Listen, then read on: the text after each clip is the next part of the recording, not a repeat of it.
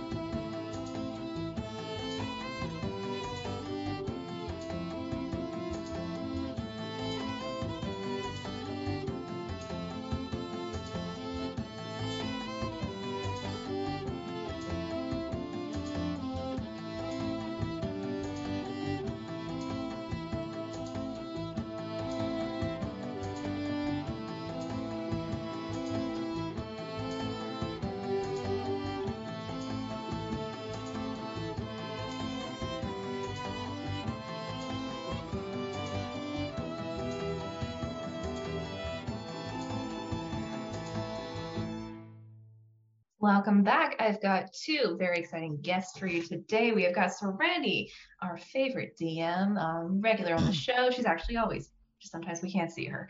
um, and then we've got Tick, who plays Sinric. Hope you guys guys are doing well. So uh, this episode we had a dress up montage. There was an opera. There's a solemn moment with Quinn. What is the damage? I mean, what what isn't the damage? I don't think you, times. you guys split ends. My God, you don't understand what dungeoneering does to hair. Not good. I mean, you. you. know, we got our nails done, but no one got their hair done. I mean, you know, that's next I episode. Got their hair did. Yeah, what does his hair look like? You must all like. When was the last time anyone had a haircut in the in the crew. You're all like mountain men. If I remember correctly, I did buy haircutting supplies but in one of the cities them? we were in. Not yet. I thought it was like no. food. I mean, I thought that was like unspoken. Mm.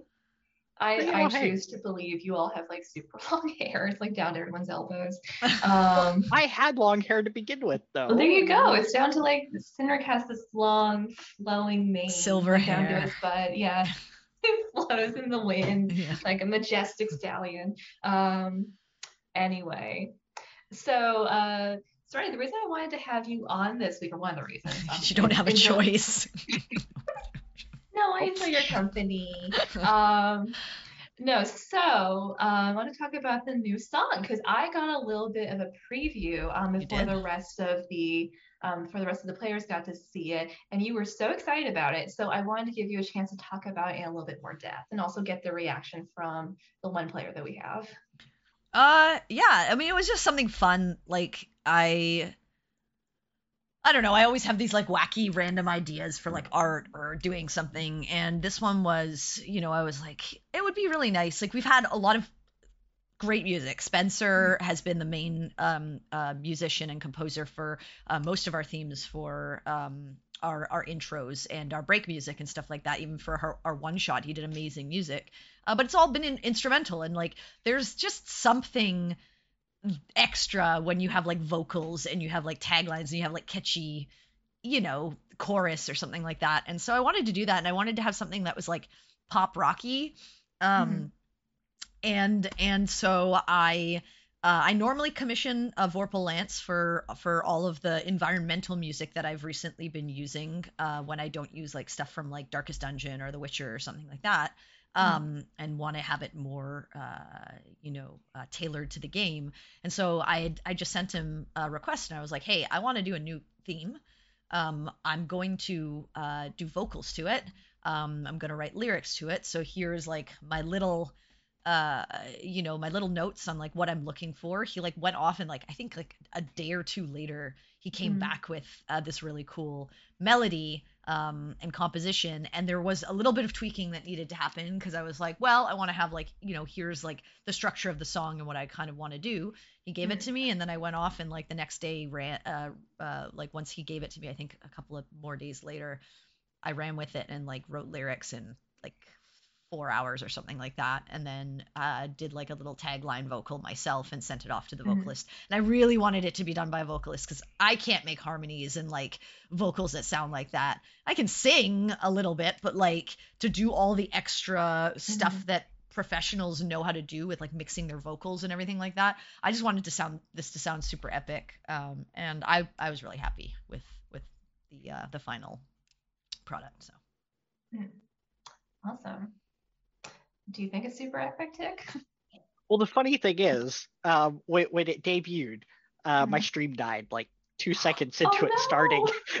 so I didn't get to hear it during the course of the episode, but I, I went back and listened to it. And yeah, it's catchy. I, it, it's awesome. And mm-hmm. it feels more official once you're a part of something that has an intro song, if that makes sense. Yeah when I when I first heard it, I thought it sounded kind of. Well, I got two things. The first thing I got, which I told Serenity, was Schoolhouse Rock, um, and yeah. the second thing was it reminded me of like the old like long intros they used to do for kids cartoons because they used to have like a whole ass song right in front of the cartoons. Now they just have like a, a couple of notes or whatever.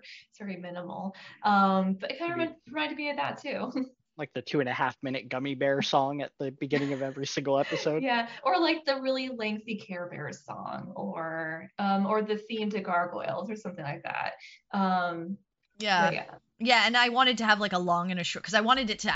I wanted there to be like an like I don't know if you've ever like um listen to like any intro of like a cartoon or an anime or something like that there's mm-hmm. always like the minute and a half version that shows at the beginning of every episode where they have like the opening credits and then mm-hmm. there's the then if you actually go and like find the soundtrack there's like the long version which is like the full song sung with like the full set of lyrics and whatever and so that's what i wanted to do i wanted to have the the mixed version cut down with just like the minute and a half that we would show for every uh, every uh, session of, of roll for damage going forward uh, because you know three minutes is, it's a fairly long time to listen to mm. a song is as catchy as it is but like yeah. i wanted to have that and then still have the long version for those who want to like listen to it and bop along or whatever and, and have like an mm. actual official sort of theme so exactly i mean it, it, it's catchy it's it's awesome i mean and like i said it it, it makes everything we're doing feel um, more official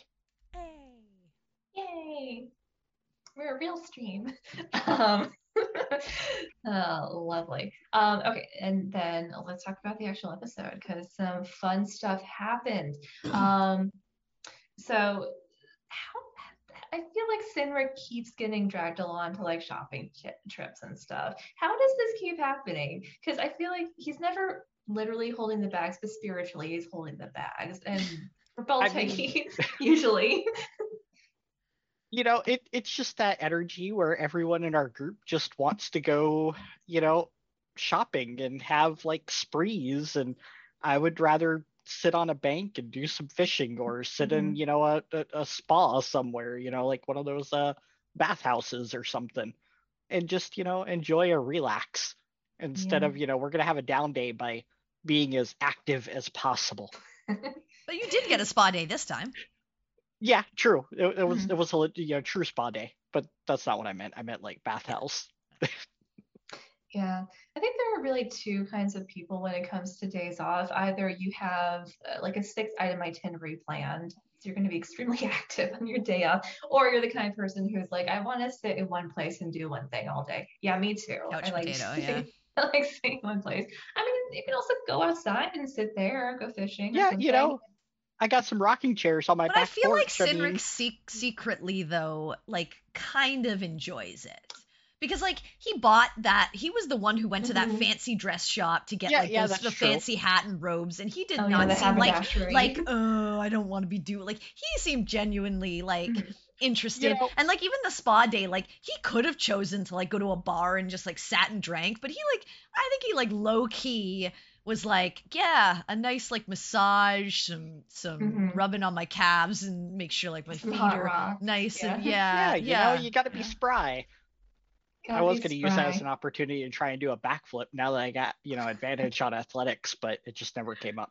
Oh, next time There'll be other opportunities for my luck, backflips. I'd roll a Probably. double nat one and, you know, face plant right there. oh Ah, you're back memories. oh I'm so oh Oh no.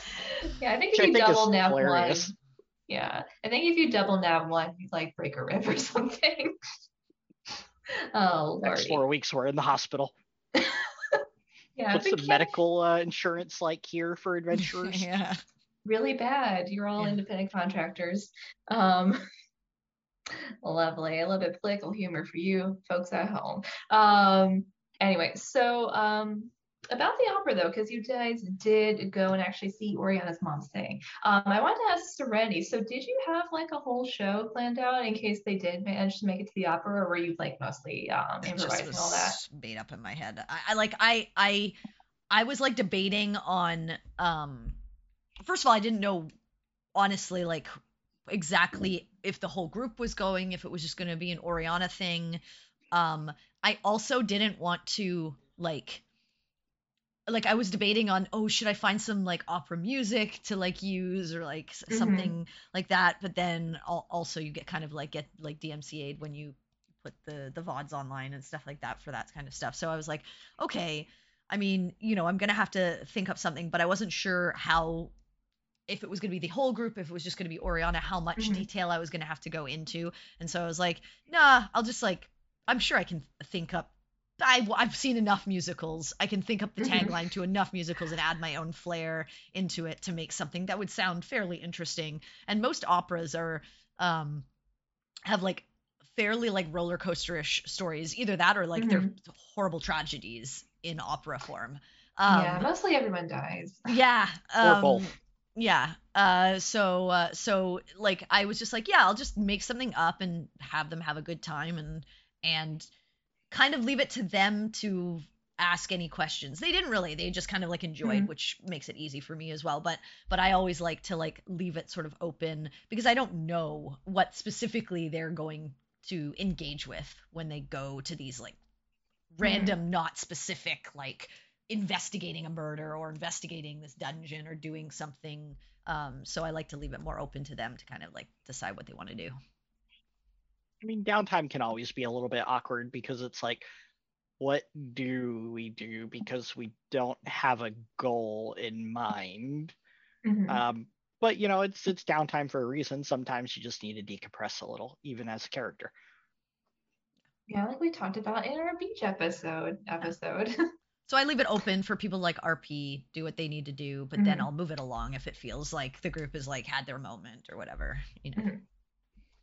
Sweet. Um, so what did Sinric think about the opera? Was it nice for him to have a bit of downtime, like a nice, quiet, more or less quiet evening with no zombies or sewers?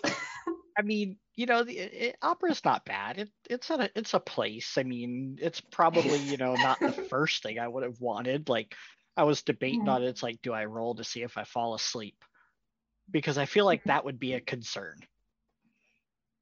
But you know, other than that, it's nice to just not have to worry about like turning around and dying. hmm And you got the bar hop afterwards. Yeah, exactly. I mean, well, we we wa- we hopped to one bar. That's true. Uh, yeah. We I- spent our alcohol budget at the uh the uh, opera. right. Because you all got very expensive beers. Um, theaters will gouge you, and it's always like too awkward to say anything. I once spent like forty dollars on a gin tonic at a theater. It's ridiculous. It's ridiculous. It's yeah. ridiculous. Yeah. I didn't realize it was going to be that expensive, but he didn't tell me the price until he finished pouring. And I was like, well, I'm stuck now. Yeah. Lord. Yeah. You're committed. I'm committed. You poured it. Yes, I have to buy it. Um, yeah. So I, I will say I was kind of hoping that Campion would make it there in time, but I mean that way we'd have oh like you know group all together type deal. I think I mean the way that Jay was playing him, he was kind of doing his own thing and like figuring Yeah. out. I like I was trying to give him the opportunity. I was like, okay, so where does Campion go? And he was like, nah, He's he's just gonna "Nah." he's just gonna walk around and chill and do his But- own thing and eat some street meat and learn more about the city. And I was like, okay. I, I think that's um actually part of the issue as to uh what we're going to be going into next though. I mean just the behavior like that. Yeah. So it, it's mean- interesting. Um, well, the Fair enough, guys. conversation that came up afterwards when we're all discussing on what our options are, um, his kind of standoffishness to say yes or no exactly to the situation, as Which opposed situation? to um, whether or Lex, not we're going to be with Lex. yeah with Lex in the group. Mm. Okay. So it, Yeah, he was kind. He was sort of the only standout, which I was surprised by actually, um, because several members of the group have um, expressed frustration with Lex Eterna, including he including wasn't a Cedric. standout. Yeah, but he wasn't a standout about it. He was literally just yes or no. I really don't care. I'll just do whatever. So I mean, it, it wasn't really a standoff. It was more like I'm completely indifferent to the situation. I didn't get that impression. He no, I said think he said like he doesn't trust. He doesn't. He thinks they're going Yeah. to. They're Yeah, he going to get expressed you guys doubts. killed. He said. Yeah. He expressed doubts. He, he might be right. Uh, he expressed doubts. Um, and then I remember he said, "I'll, but I'll do whatever the group does." Yeah. I mean, if we're looking on track record, I'm more dangerous to the group than Lux Eterna. That's true. Um, Actually, I think you're- mean- I think you've killed more party members than Lex Eterna has.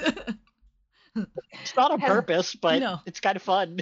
Wait, has Lux killed any party members? No. I don't think they have. No. Yeah. no, they haven't. That's why I'm saying he's he's he's Oh. beating them, and I think he's uh, he's. I don't think I don't think Lex Eterna has. Uh, well, they did make one person go unconscious, but that was to stop the That's ghost. fine. That's But- a friendly little punch in the head. But uh, but I think Sinric has made has caused more unconsciousness and more death than than pretty much I think than actually most enemies they fought. Most enemies is like once. He's done it like multiple It's times. just like interesting. I mean, that that should probably be a point of conversation before we talk to you know Campion. Lex and Co. again. Yeah. Man, yeah, the, the real threat all along is Sinric, I the mean, deadliest yes, You need to get one of those uh one of the the, the metal hats. Mhm. there you go, the tinfoil hat. Yeah, the tinfoil hat. Yeah. Yes, Check your well, little Sinric brain. Okay. it, it is kind of um kind of interesting though the fact that yeah a lot of us have expressed uh, disdain with them but i mean the way i look at it in characters you can express disdain with someone and still be able to work with them um just now you know to handle the situation differently i mean it's not yeah I guess. Um, i mean I'd say it- disdain. I don't think I work well with anyone I disdain. I Yeah. mean, that- it's a strong word, It is. but I think I, I know what you yeah. mean. I mean, like my my whole gripe with Erin was I feel that she's a poor leader. It wasn't that you know she sent us to die. It was the fact that I legit feel like she was a poor leader Mhm. and that she withheld in- information that could have potentially gotten people killed. I mean, it's not to say that my character would never work with again, never talk to her again. No, absolutely not. Maybe not trust her that much. Oh no, I had no problem trusting her, but also Well, you just said she was approach the situation that if she tells us to do something, I'm going to assume there's more to it now. That's mistrust, is that not?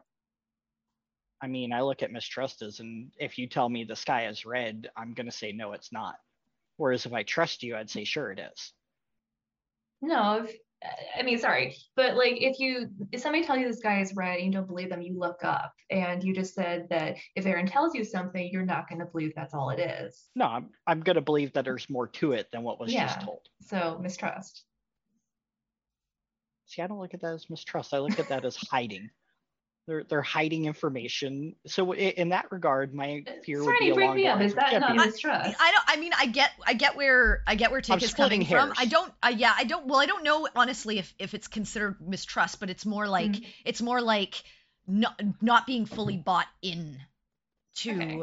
because I would say like a mistrust is is you wouldn't you wouldn't want to go anywhere with this person because you you physically don't trust them to Mhm. like to keep to to keep their word or to have sound judgment or whatever. I feel like it's less mistrust and more sort of like wariness. Um, I Mhm. do think it's on the cusp of like mistrust, but but I Yeah. don't think it's like full like we don't trust this person to, or at least the way that uh Tick is talking about it, like we don't Mhm. trust this person to like you know guide us to where we need to go, but you know what happens along the way, we want to keep our eyes out. We're not just going to go in blindly like following them focused kind of thing. So so I think I yeah I get where you're coming from though too. Truth. Interesting. Um, We're getting sidetracked again. Yeah, whatever. it's fine.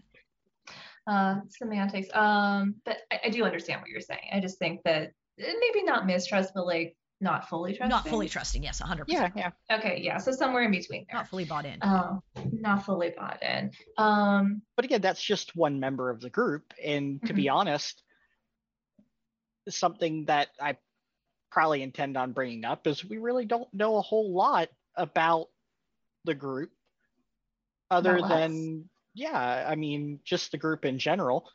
Um, and I think that may be something that's a selling point where maybe it's time to sit down and talk to everyone face to face Mhm. and get to know you know, pass the baton around the table and, you know, play a game of icebreakers.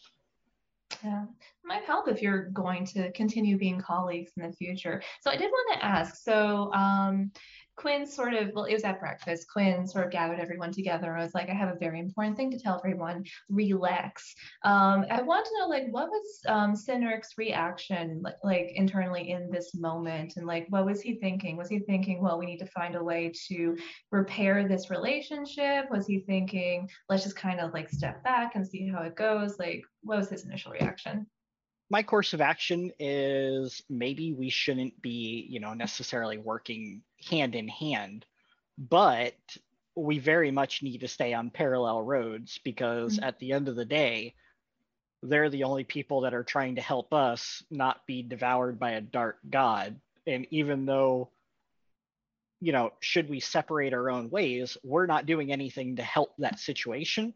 We're relying on them to do it for us. So, I mean, I do think in character that we need to take a step back, both groups, because we tend to just bring out the worst in each other and travel, you know, parallel roads until we can sit down and have that, you know, discussion that puts us on the same road. So Cynric would prefer they be more distant colleagues. Allies, but maybe right now we would do more damage if we were face to face. Interesting. Um, so I'm I'm also actually pretty curious about the meta of this whole situation because Lex and Lux Eterna have been the plot giving NPCs.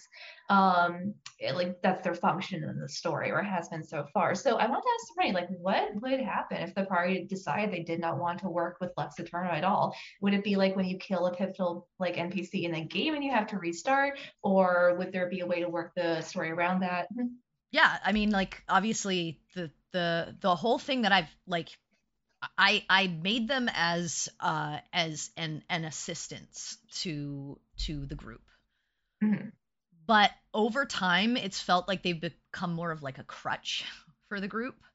Um and there's like an expectation of these like just meta wise well these are like level 20 characters so like they should just be able to like do whatever and like we could just call them whenever we need. And it's like okay yeah meta you know that but like in reality like they are also doing their own thing and have their own issues and are real people in this world dealing with a lot of shit. Um, and they brought you into this to see if they could get extra help. But I've also noticed like there is again like over the course of these 70 almost 5 episodes mm, there has been a lot of there has been a lot of butting with them and mistrust of, of them. And that's neither here nor there. Like the player characters and the players themselves are allowed to like that i'm not i never want to bar them and say like well you have to follow these people and trust them implicitly.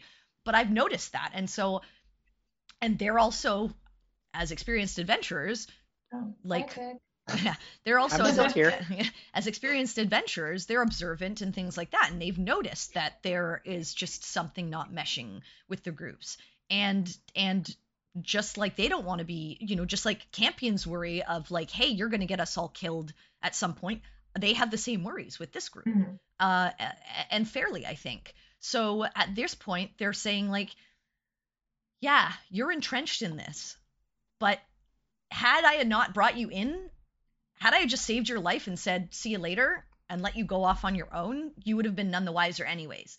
But you are, you have information, and you can do with that information what you will. Rather than expect us to tell you where to go all the time and have you follow us, you're welcome to do your own research. If you don't trust us, if your group mm-hmm. doesn't have inherent trust in us to get the job done, and to make sure that we all don't die as a collective group, then do your own research. Go out in the world and figure it out. And that's the crux of this. And this is me as a, a, DM giving the players freedom. Like I don't want to railroad them into like being forced to work with this group mm-hmm. that they are constantly butting heads with and having like negative interactions with. If that's the case, I don't want that to to to be forced on the players. So this is a very pivotal point. This is not what I was expecting at all for the campaign, um, but I'm willing to work with it and give the group the opportunity to truly decide whether they want to do it or not. So the answer is is uh, will they go find this you know like if they if they don't repair this relationship will they be going to the shackle next i don't know they're they're, they're going to have to do their own research to figure out maybe where mm-hmm. it is to learn more about Tharizdun to to get all this information rather than being told by Lex and Fulton and Aaron and whoever what it is. If they choose to go with them, there has to be trust, and and Lex and the group have to see it. There has to be some con- conviction in the group that that they actually want to do this, and it's not just one or two of them wanting to do this because it ties into who they are and what they want to do and the rest of them are just kind of like begrudgingly going along because it's like oh majority rules so you know we'll just do it when they know that like that's especially in these bad situations that's not going to cut it. Like we're we have to rely on one another you know so so mm-hmm. that's where they're coming from and i wanted this moment because i want the players to have agency over how they choose for things to go but no it doesn't mean that like the campaign ends and like all their characters like go off and eventually die to Tharizdun and their souls get taken and the world ends or whatever or Lux Eterna magically makes everything better like i have all of these things going on in the background and mm-hmm. and I know how things are going to play out if certain things happen and if certain things don't happen and and and uh, based on how the players interact with the world and their characters interact but no it would just take a different turn and then again I have no idea what their next move would be because their next move has always been, you know, the next major plot point with Lux mm-hmm. Eterna. When they don't, if they, if they choose not to have them, I'm gonna have to, you know, go off the off the book a little bit and and and try to tailor things to what they choose to do next. Whether that be, do they go to, you know, the mission that they have from a trill, or do they do something else? Do they choose to, you know, make? Do they choose to stay in the city city for a bit longer and do mm-hmm. research? I don't know. So yeah, I wanted this to feel like a point where they're the ones who are deciding the course of the story. I I have given them mm-hmm. guidance. Mm-hmm. They have options there are both options are exciting. Yeah. Tick, do you think it's true that the party has been using Lux Eterna as a crutch? Ever since the beginning. Is something you noticed early on? Like, talk to me um, about it. Well, I mean, as soon as we got the little uh, communicator device, it was one of those where it's like, we don't know what to do. Okay, well, I'm just going to press the button on this and then it's you know the next time the well, we know, we're going to press the button for this so i mean yeah it, it has become a content you know not contentious but it's become a point where we do rely on them to kind of bail out of Mhm. situations as opposed to treating them as a resource in our own investigation. Um, and, and I think that's the dynamic that kind of has to change with us. We need to, you know, instead of looking at them as people to come into our rescue or to point us to a direction, we should be including them as far as collecting information because they have, you know, seen stuff. They Mhm. they've experienced stuff that we don't know about. So I mean, we, we should be using their knowledge more so than we should be using their fighting prowess Okay. A- and that's kind of why i'm on the you know that that like decision of okay maybe we should jump on the parallel road and maybe we Mhm. should walk the railroad tracks while they walk the road A- and you know meet up along the way to have So a different understanding So you'd prefer for um for the shields not to travel with Lux Eterna to the next shackle, which is I believe what was gonna happen. i mean I, unfortunately yeah but i don't want Mhm. it to be a point where it's we're writing off this communication now because i i think if we do that um yeah that that that'll probably be bad for some of us um more so than we're relying on other people to fix our problem for us and i i know i won't appreciate that Okay. at least me specifically Interesting. Well, everything's so pivotal these days. Yeah. We'll see what happens. Um, I did get the impression that the most of the party wanted to um, remain in contact with Lux Eterna, though, Yeah. for various reasons.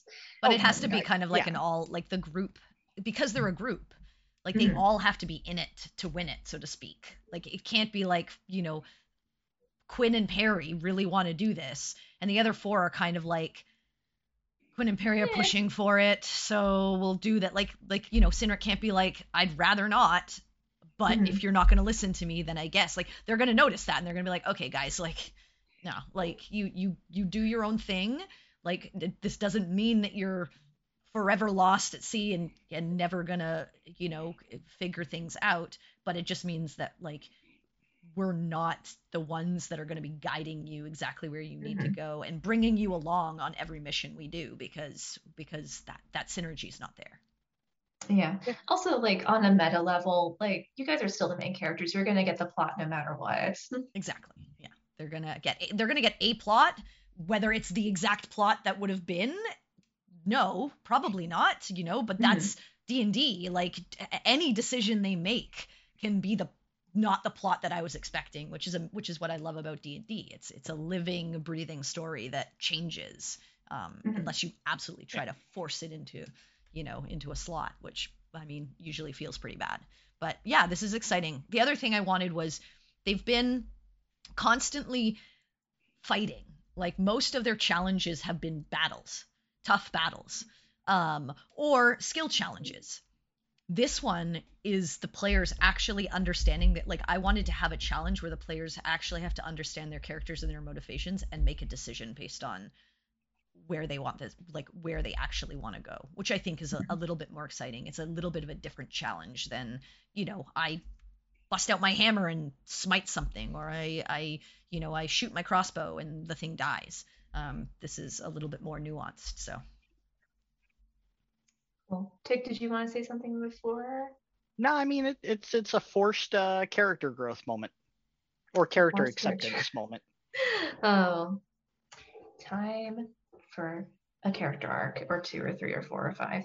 Um, awesome. So uh, we need to move on soon, but I did want to ask before we did. So um, the party's kind of been, well, not Shanghai, but moved into a position where they're going to be, I think, going to some quarry and checking out some stuff for um, the Atrillian government.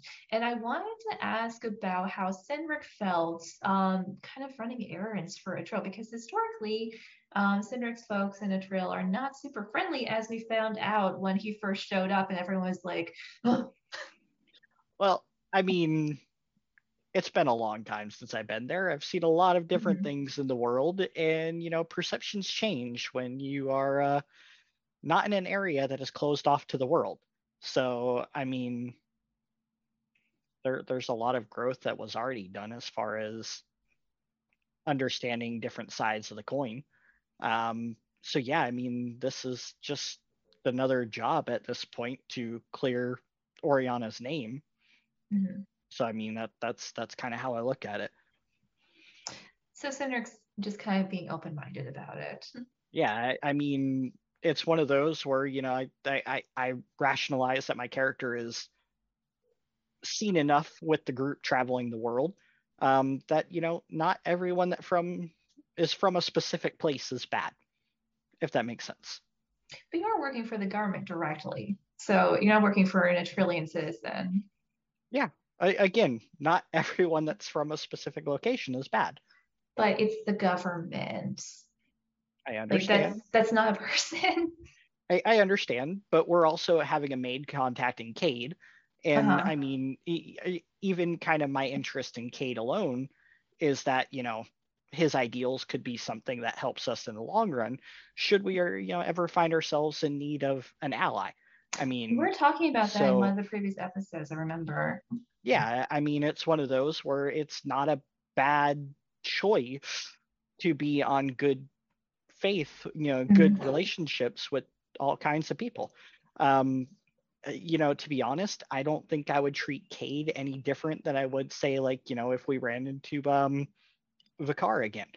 Mm-hmm. I mean, he's kind of maybe not the best person in the world, but again, might not be a bad person to be able to rely on in a situation where it's needed, as far as either getting information or having an allyship with. Interesting. So there's an element of strategy there. And I think I think Cindric's right when he's thinking about that. This would be definitely a powerful ally to have. Um, cool beans. I was gonna ask something else. I forget now. Oh, it was a comment. I was gonna say I kind of do want to see Cindric and Cade having a conversation because they seem like they would get along.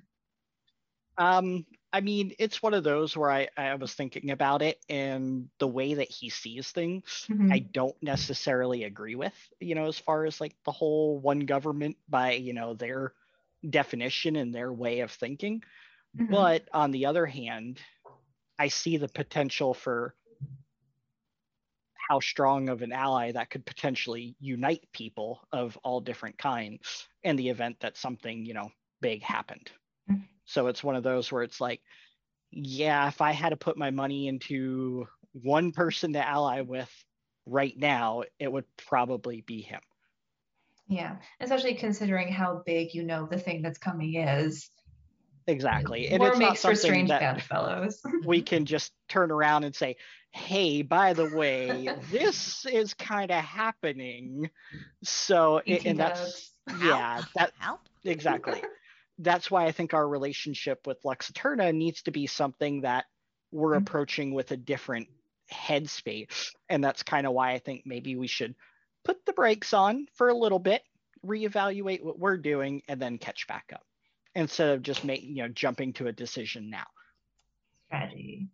Um, speaking of jumping, we need to jump onto the topic for today. We've gone a little bit over. That's okay. Um, so the topic for today is cooperative world building, um, which is the topic I've been looking forward to for a bit. So D&D is um, it's usually a world created primarily by the DM, but the players do have a really big influence on the world itself as well.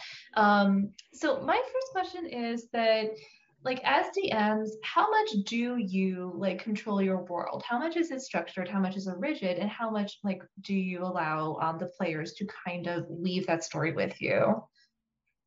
I, I think you kind of have to have a backbone that's rigid. It's kind of like mm-hmm. writing an essay, in, in, my opinion. You have a backbone, and that's like your outline, and that's rigid on what you want to do. But then everything else just kind of has to fall into place as your ideas are being formulated but it's not just you know you that's formulating those ideas. It's a group effort. Like you know say your group wants to steal a bunch of horses. Well mm-hmm. now you got to find a way to blend that into your backbone without you know like completely destroying it as far as like the general idea of what story you're trying to tell if that makes sense. Probably a poor example but no, I think that makes sense. I like I like the essay metaphor. You could write a good essay about that. Um, 3.5. 3.5. Well, MLA. I um I mean most of the time you want to have like a world that the Mhm. players have an understanding of building. Although you could you could like build the world with them if you're like, hey, what kind of person do you want to play? What kind of culture do they want to be? Um, I when I designed Aotania, I had this general idea of like what the universe was, what the makeup was, Mhm. the various areas, but um, a lot of the uh, the locations and um, and pieces of the world and how they turned out uh, was uh, built based on characters' backstories, which I love. Um, I love taking these things and like having my initial thoughts change on on what like what this is going to be and who this Mhm. person might be and uh, how they might interact with the world. So um, so yeah, I think I think generally a DM comes in with something to give to their players so that they have something to build off of. But most DMs will let the players kind of run with it and then Mhm. find a way to like weave that story into the world to make it feel more more organic um, and and more robust. So Awesome. Um, what about as players? Like, do you do you like the sense of having a world which is really fleshed out, which like exists outside of you, or do you like the like the sensation of having a world unfurl around you, like being able to see your influence in the story? Or do you like both? I think it depends on the story you're trying to tell. And um, I, I kind of equate the scenario, and I'm going to kick myself in the rear end for saying this, but to like some of the more popular MMOs, like say World, Mhm. Cra- World of Warcraft versus, you know, like say Final Fantasy and the way that they tell their story. Like, um, for example, for uh, World of Warcraft, they're telling the story where you are the sole person in the world revolves around you. Whereas the other, you know, the latter is telling a story where you're a very powerful cog in the machine, but Mhm. you're a cog in the machine. So it, it it's a world that's already there and you're just a part of it. I, both have their places and both are strong, you know, storytelling methods. I prefer the latter, whereas you know you fit into the world because to me Mhm. that's more interesting, um, but not necessarily opposed to the other, depending on the circumstance. Um, for me, it depends. Like I, one of the things I don't really like is is it's hard for me to come into like established universes, like really established universes. Like Mhm.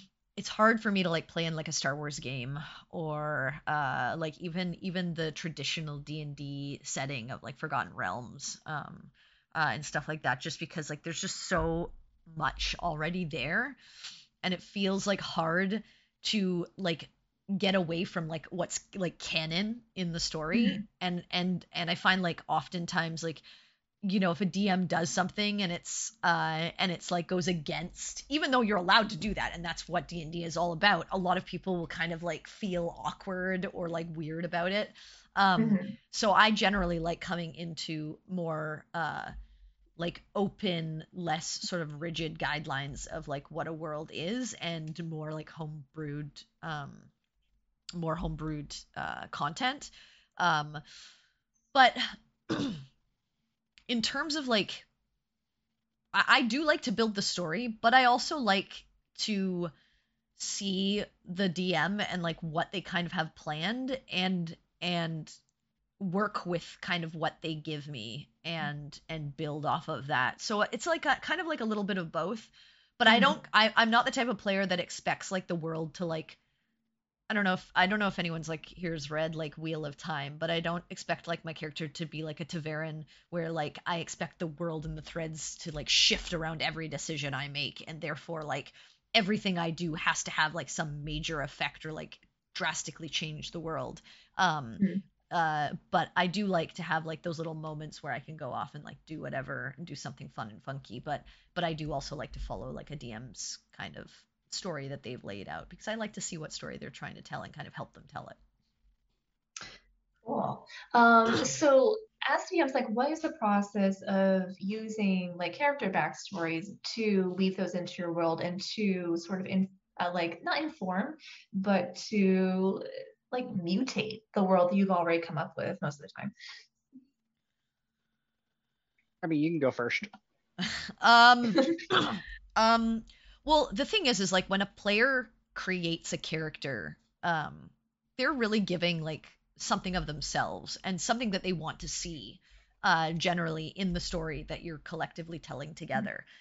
and so for me as a DM, it's very important to weave it in, make it feel organic, and make it feel like what they added is not just um, is not just being accessed or used because it feels like it has to be because they made this character and therefore like oh we have to hit this backstory plot point. I like to see like based on you know what i'm thinking about for the wider world arc it's like oh this would be perfect in this part and, and it will feel very organic for you know these two characters to for their stories to intertwine when they never you know these two random people who may have never met under any other circumstances mm-hmm. somehow there's like there's some something interwoven between uh, what they're looking for um, or why they're out in the world traveling the way that they are um, but yeah i think i think players kind of exp- like more so than even some of the main story a lot of players want to see what those backstory moments mm-hmm. are because they they want to complete their character story beyond the main story of the campaign or whatever you know if you're going to fight you know the evil devil overlord they still want to know like what happened to my missing family that i left back in my village uh, that you know was was attacked by demons or whatever. Mm-hmm. um and and i feel like most players are very invested in that because for them that's like true growth of their character. And if that doesn't get completed it feels like they they missed a, a part of the story. And so as a dm i think it's like it's imperative to kind of like weave that in and make it feel like it is a natural part of the story whether you weave it into your main plot point or have it just be an organic sort of side quest that the characters end up going on um, to learn more about you know their character or whatnot. Mm-hmm.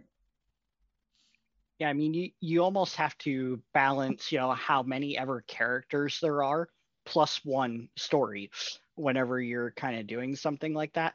And I mean, personally, I kind of like the idea more of like character stuff being the side quest because not all characters, when they create backstories, necessarily have a backstory to see something to fruition, but more so create a backstory to explain what they're doing in a place and time.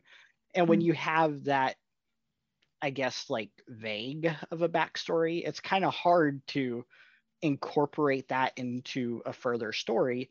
And again, sometimes the players are okay with that. They they don't necessarily want to have that development, that personal mm-hmm. development, mm-hmm. and instead want that character to be more integral to the overarching story and not kind of get lost on, well, you know, this is happening at home, so we mm-hmm. need to go take care of that if that kind of makes sense. So I mean, you, you kind of have to balance what your players' expectations are for the story mm-hmm.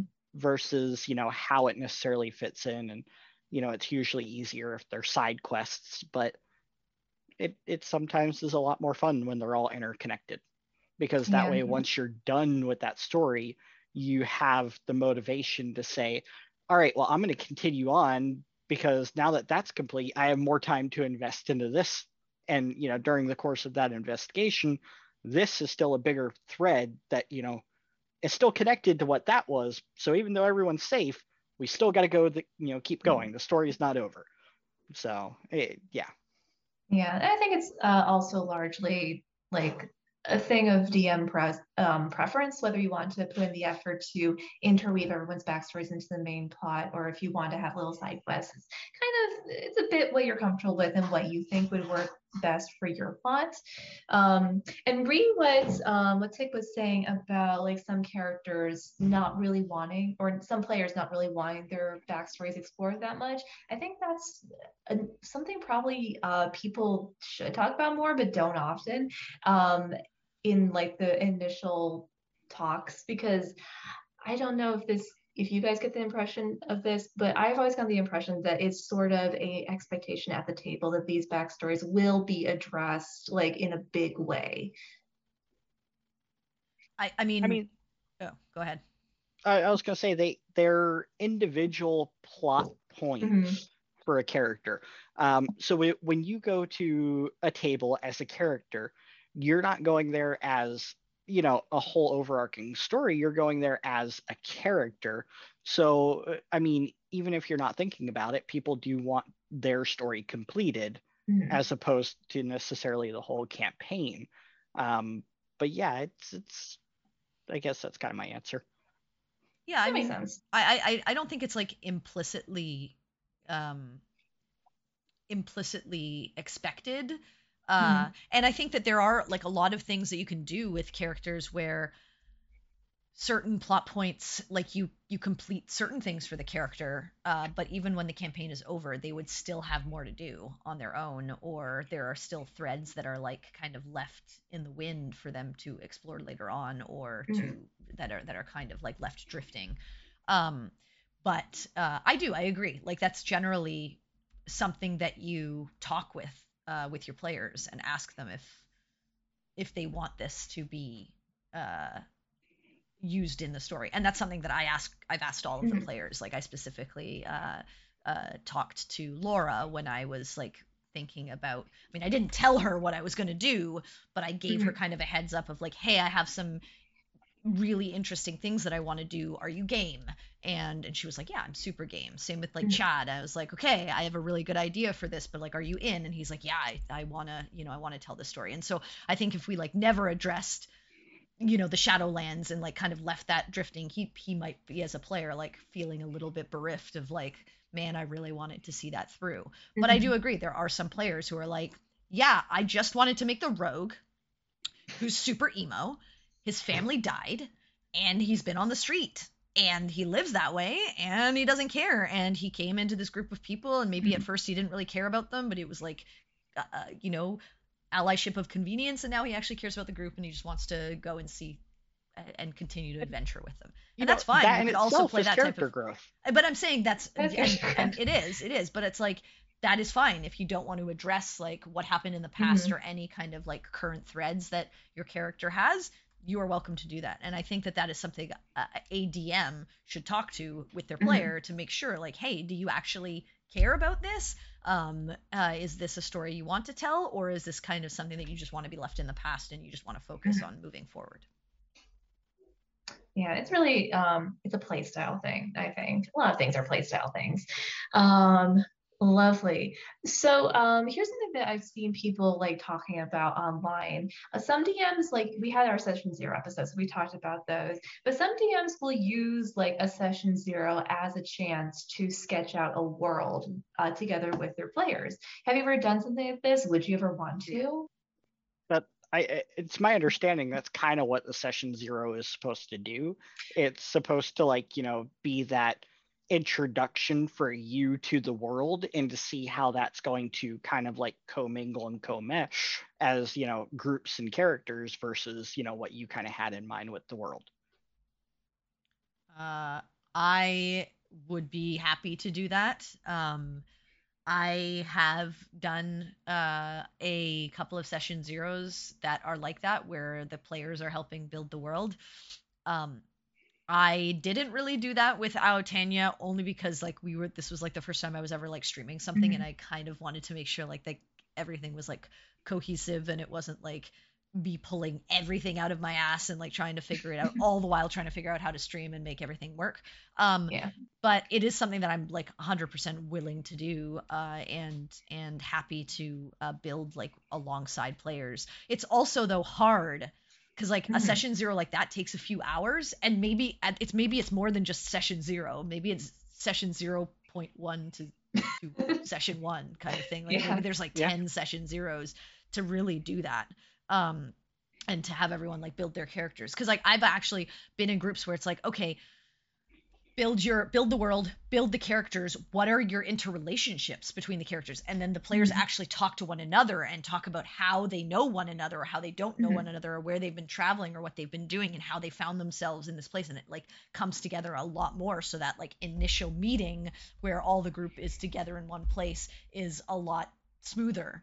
Um but again that takes time. And like the other hard thing is is like finding the time of getting everyone together uh to to do that beforehand and to spend like hours on end like figuring mm-hmm. that that all out because it's not it's not simple but i yeah i'm totally for it yeah it does seem like it would be kind of a big commitment but it seems like you come up with something really cool Probably, yeah. um It's interesting how you mentioned like talking to, the players talking amongst themselves to establish relationships like before the first session. So I remember we did that for the Halloween episode last year because of the one shot, and we are like, okay, well we need interesting character dynamics, and they need to be in place before the one shot starts. So I really liked that. I liked talking to the other characters and be like, okay, well how do we know each other? Why why would these two people ever meet?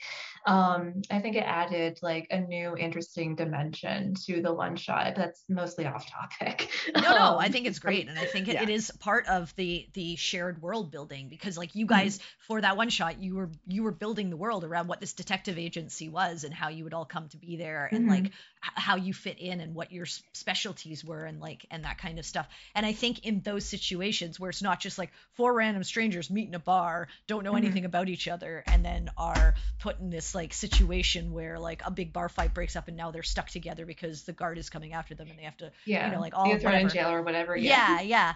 Um, uh, I think that's like a great way to establish dynamics, and sometimes it's like it's it's fun to ha- already have relationships um, mm-hmm. in in a game. And i do i do like that. Um, but yeah it's just it just takes time. So it's it's dependent on like player commitment and stuff like that yeah. Actually was that a thing um, with Cynric and Dobby because they had known each other prior to the beginning it's very of... hard to sometimes create that dynamic not to cut you off. Um yeah but I just wanted to know if you and Jay had like talked about that before the beginning of of the show to like establish that dynamic. I, I'm laughing because we talked about that a lot, and we th- talked to Serenity, and we were told that doesn't work. Try again. And then we talked about it more. it was the process. We, yeah. well, they had some like uh, weird stuff. To, yeah, weird stuff. like to be fair, like I I am all for like fun and hijinks, but I'm also trying to tell like a serious story. If we were just trying to like mm-hmm. play like yeah. clown car D and D, I would be all for it. But I was like, this is gonna be a pretty serious story, and like some of the stuff you're doing is like really really weird. Um, mm-hmm. and there was also but, some asks in there where I was like, yeah. that wouldn't make sense at all for your characters like to to have uh, mm-hmm. or or to be doing. But like, but they, they, we did like talk back and forth, and I was like, okay, yes, this makes sense. Yes, you can have been a part of that. Yes, uh, you know, you would you would know like X, Y, and Z things in the world. You would know about these gangs. You would know about this city. You would know about you know all of these kinds of things. And I mean, not to be too spoiler spoilery, but that could have all been a moot point because I mean, Dobby about bit the dust in session zero, if I remember correctly.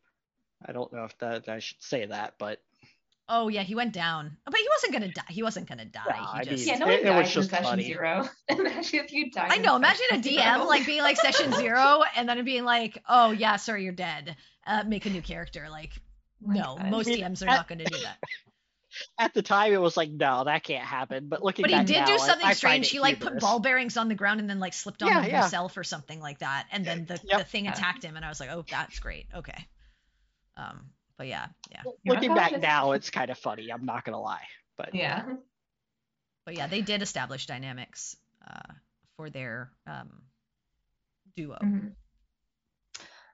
fun times uh, with Dobby. Um, we have time for one more question before the night's up. We all turn back into pumpkins. Um, so real quick, what like where is the difference? Um, there's a difference obviously, but you can have like character backstory woven into your plot as we've discussed quite a bit. But what about like kind of characters building the world around them, like adding sort of a weird little improv um mechanic, not mechanic, but a thing where like is that something people can do in your games usually that's something you like to happen when characters are like or when players are like, well, what if there was this library in my hometown or what if this thing worked this way or I would know about this so I'm going to tell you how this works or I know about this in characters so I'm going to tell you. Not like, allowed. No one can tell me anything.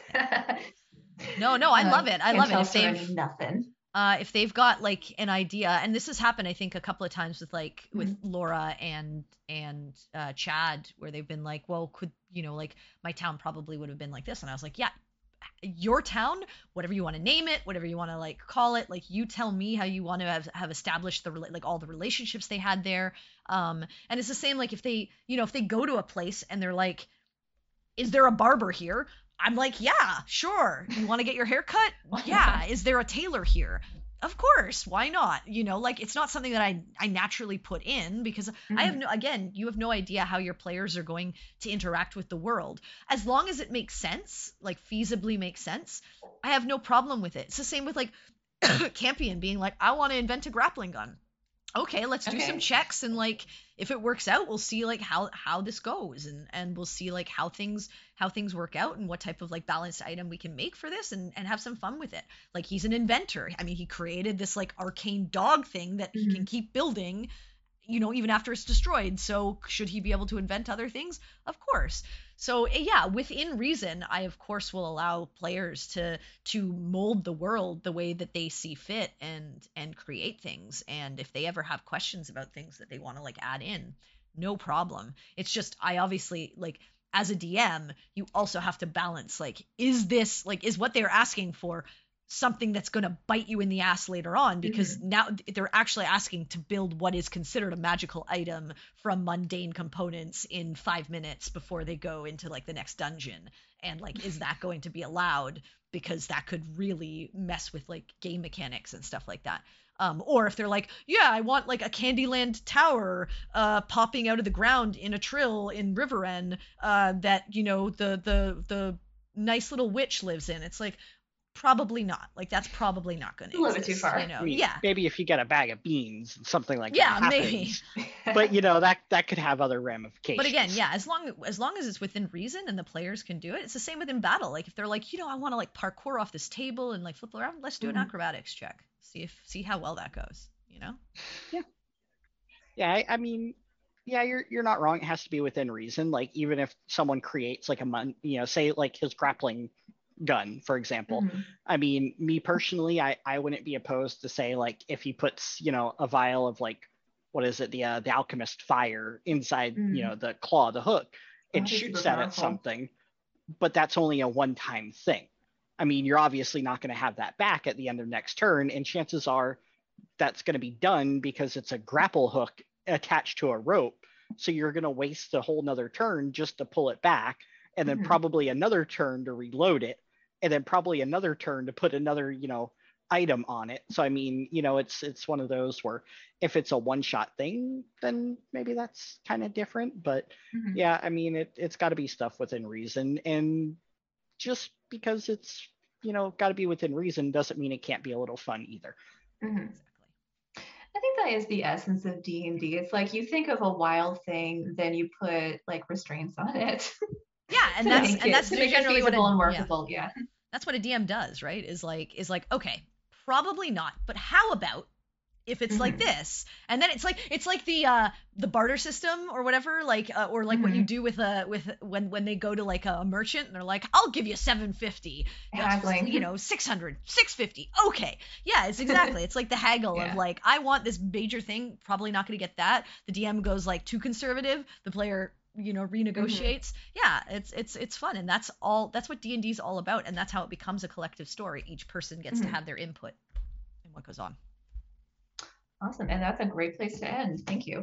Um, anyway, thank you guys so much for coming on the show on this lovely Tuesday evening. Thank you to everyone who's watching for tuning in once again. Tune in on Friday for the next episode of Roll for Damage, um, where exciting stuff always happens. So I assume it'll happen once again. Um, then tune on Tuesday. Well, we'll talk about all the exciting stuff that happened on Friday. It is a ongoing cycle. We are a snake eating its own tail. Um, metaphorically. Thank you. Are we? Sure. metaphorically. metaphorically. Um, we are kind of spinning in circles, but you know, hey. I was going to expand the metaphor, but we do need to close out for the night.